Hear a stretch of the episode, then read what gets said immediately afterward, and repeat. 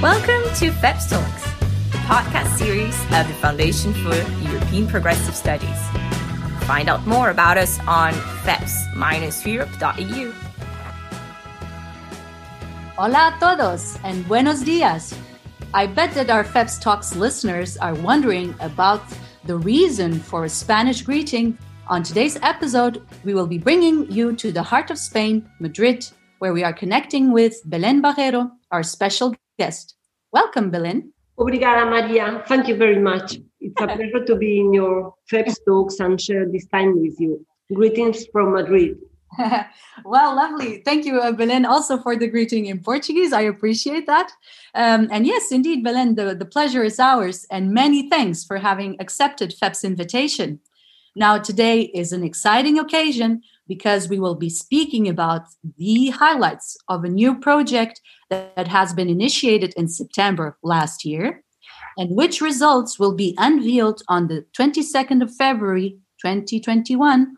So do stay tuned until the end of this podcast for more information. So let me tell you about this new project. The project is called The Generational Impact of the Coronavirus Pandemic and it follows a long established joint work by FEPS and Felipe Gonzalez Foundation in Spain on generational surveys. And these range from baby boomers to millennials. And the ambition here is to share, shed a greater clarity on the aspirations, expectations, and fears that generations have towards the future, and what sort of perceptions between generations exist, and how they can be better understood between each other. And thirdly, proposing new ways and new paths towards bridging the gap between the world of progressive politics and that of young people. And Belen has been our top expert accompanying FEPS and Felipe Gonzalez Foundation in our millennial studies, conferences, and now podcast adventures. So Belen has dedicated over 20 years of her professional career to the scientific analysis of contemporary societies. She writes frequently for El País newspaper, and in 2018, Belen was elected amongst the top 100 women leaders and experts in Spain. So this is absolutely exciting. There's much more, of course, but on top of this, Belen is also CEO of 40dB, who in turn collected the data for our newest study on the generational impact of the coronavirus pandemic. So, after this introduction, Belen, do let us know a little bit more about the technical aspects behind this particular survey and its design. And do tell us which demographic did you look into and why? Well, thank you, Maria. As uh, we all know, the crisis caused uh, by the pandemic is having a tremendous impact on the Spanish and the European and the world population.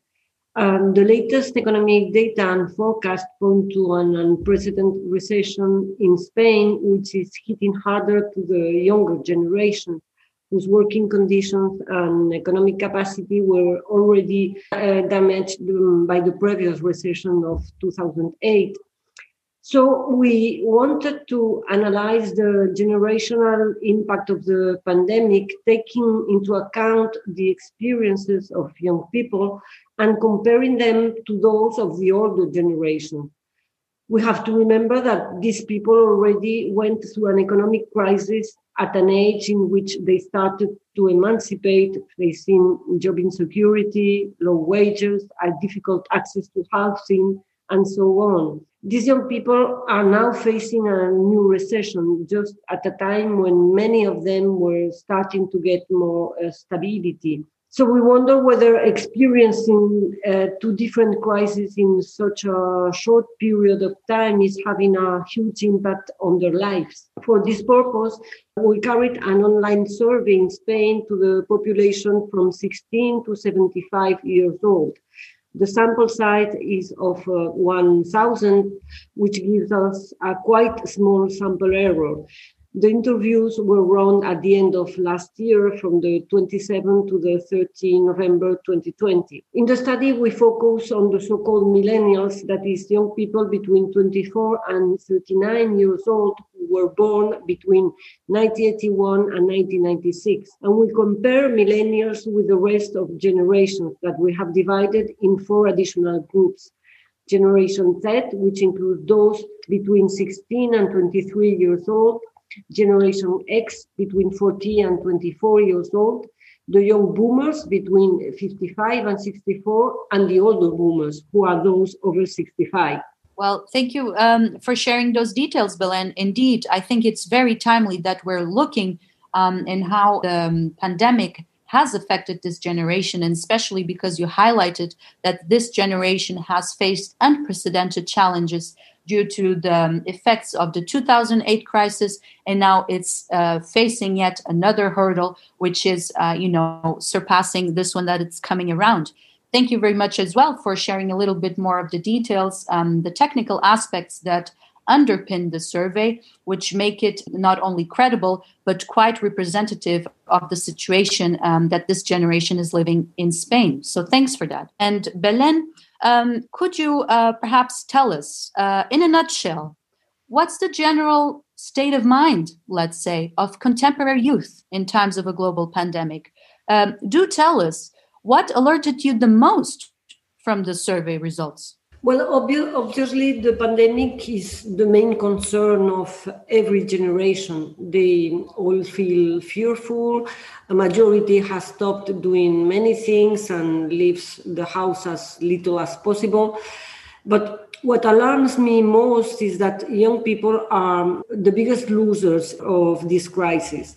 First of all, the, the biggest losers in terms of employment, income, and education what we see in the data is that uh, those uh, under 40 are the ones feeling the greatest impact in the household economy. In particular, millennials are the generation that has experienced a greater loss of income as a result of the pandemic and has been forced to reduce certain expenses. They are the most affected by job destruction and reduced working hours Besides that, many of them have had to cut down on education, on training expenses, or even drop their studies or a training course. In the study, there is a um, devastating fact, nearly half of those under 40 have delayed a medical appointment or test despite needing it. And there is another troubling finding. Generation Z, between 16 and 23 years old, is the most emotionally affected. 80% of them feel low and pessimistic. For instance, compared to the 2008 crisis, young people consider that this crisis will have an even more negative impact on working conditions or access to housing. Well, thank you. Uh, thank you once again, um, Belen, for sharing a little bit more of the um, insights on um, how this uh, generation, let's say, um, is perceiving uh, the pandemic. So, here, indeed, we understand from you that there's a fear for the future, that the accumulated effects of the preceding crisis are topped on the existing ones um, unleashed uh, by the pandemic. And, you know, even for the younger generations, uh, let's say the, the Gen Z bracket uh, is also a cause um, for concern. Belen, I mean, you you did say that you know the millennial generation is the biggest loser uh, of this crisis. So you know you outlined um, a little bit on you know their um, employment, housing conditions, income conditions. Uh, perhaps a little bit on you know the mental health aspect here. I think you were trying to hint at that uh, when you conveyed that the Gen Z is a generation that has expressed feeling emotionally low and pessimistic. So perhaps you know you could speak a little bit about that, uh, you know, before uh, we jump into the European context. Then. Yes, I mean, uh, in fact, I'm really uh, very surprised with this um, finding because if you think of those uh, young people between 16 and 23 years old, I mean, it's it's really um, that eighty percent of them feel pessimistic, feel a little bit depressed, a little bit low. I think it's a, a very important uh, finding, and and this um, led me to think about how these young, uh, the youngest are, are living a, a, crisis like this, like this one, not only from uh, the point of view of employment or education, but also from the more personal point of view. Mm-hmm. Indeed, personal point of view, access to culture, or even you know being able to socialize, perhaps as the millennial generation had the opportunity to do so, right? Because basically, of course, uh, the millennial generation, uh, whilst uh, growing up, didn't really uh, face such an unprecedented situation. Uh, and now, Belen, of course, I mean, you mentioned this in the beginning, um, and it's of course very clear that this is a, a, a survey that reflects the national Spanish context, right? But how about Europe? Let's let's take our listeners to Europe then. How did Spanish millennials perceive the pandemic management by the European Union or other international institutions? And most importantly, what can or should these institutions do to deliver on the Spanish youth's expectations? Well, here I have some bad news, but also some good news. But in general, citizens in Spain are quite critical on the management of the crisis by national government, but also by international institutions. In some way, society, at least Spanish society, believes that uh, the crisis is uh, proving um, the inability of politicians to address complex problems. Maybe we can't talk about inability, but they really have difficulties far um, for addressing uh, complex problems. So still millennials are nonetheless uh, a little bit uh, less critical than the rest. So one of the more um, interesting findings in the study is that all generations agree on the need for social policies. I think this is um, a very important conclusion.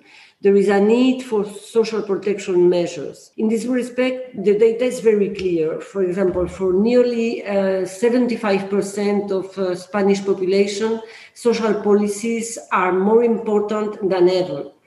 Uh, 75%. At the same time, um, more than a half believe that the crisis show the, the need for supranational bodies like uh, the European Union or the World Health Organization.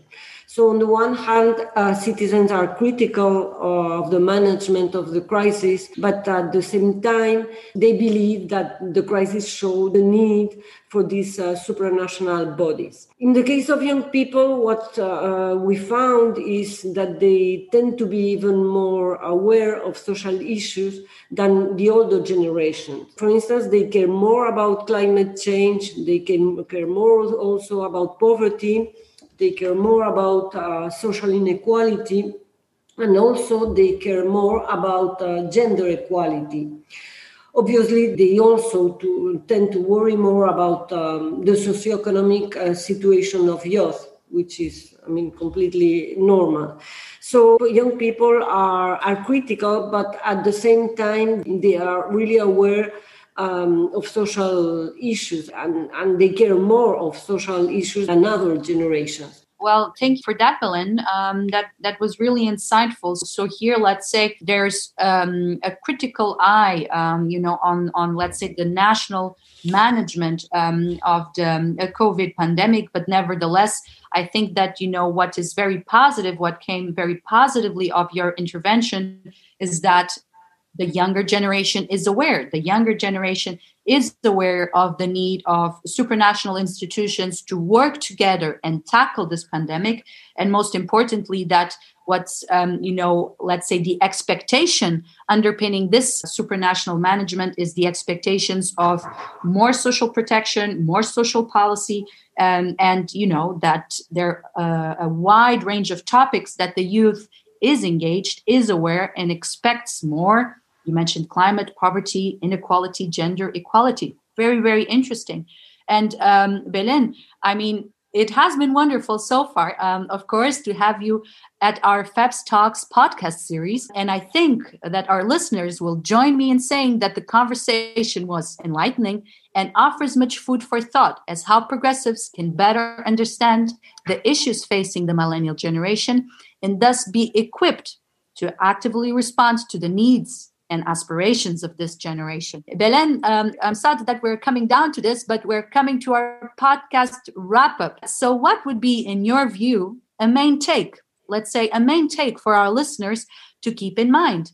And most importantly, do tell everyone out there why should they join us for the virtual launch of our survey on the 22nd of February? So, a large majority of citizens, I would say, that uh, consider this crisis uh, will lead to a generation of young people that is um, less less well equipped than the previous one um, young people are the ones who will have uh, the worst time in relation to, to employment, but also in, in terms, as we have said, uh, as we have said, of uh, their emotional health. Um, in this sense, I think uh, one of the um, one of the important conclusions is that there is a clear consensus on the future of youth.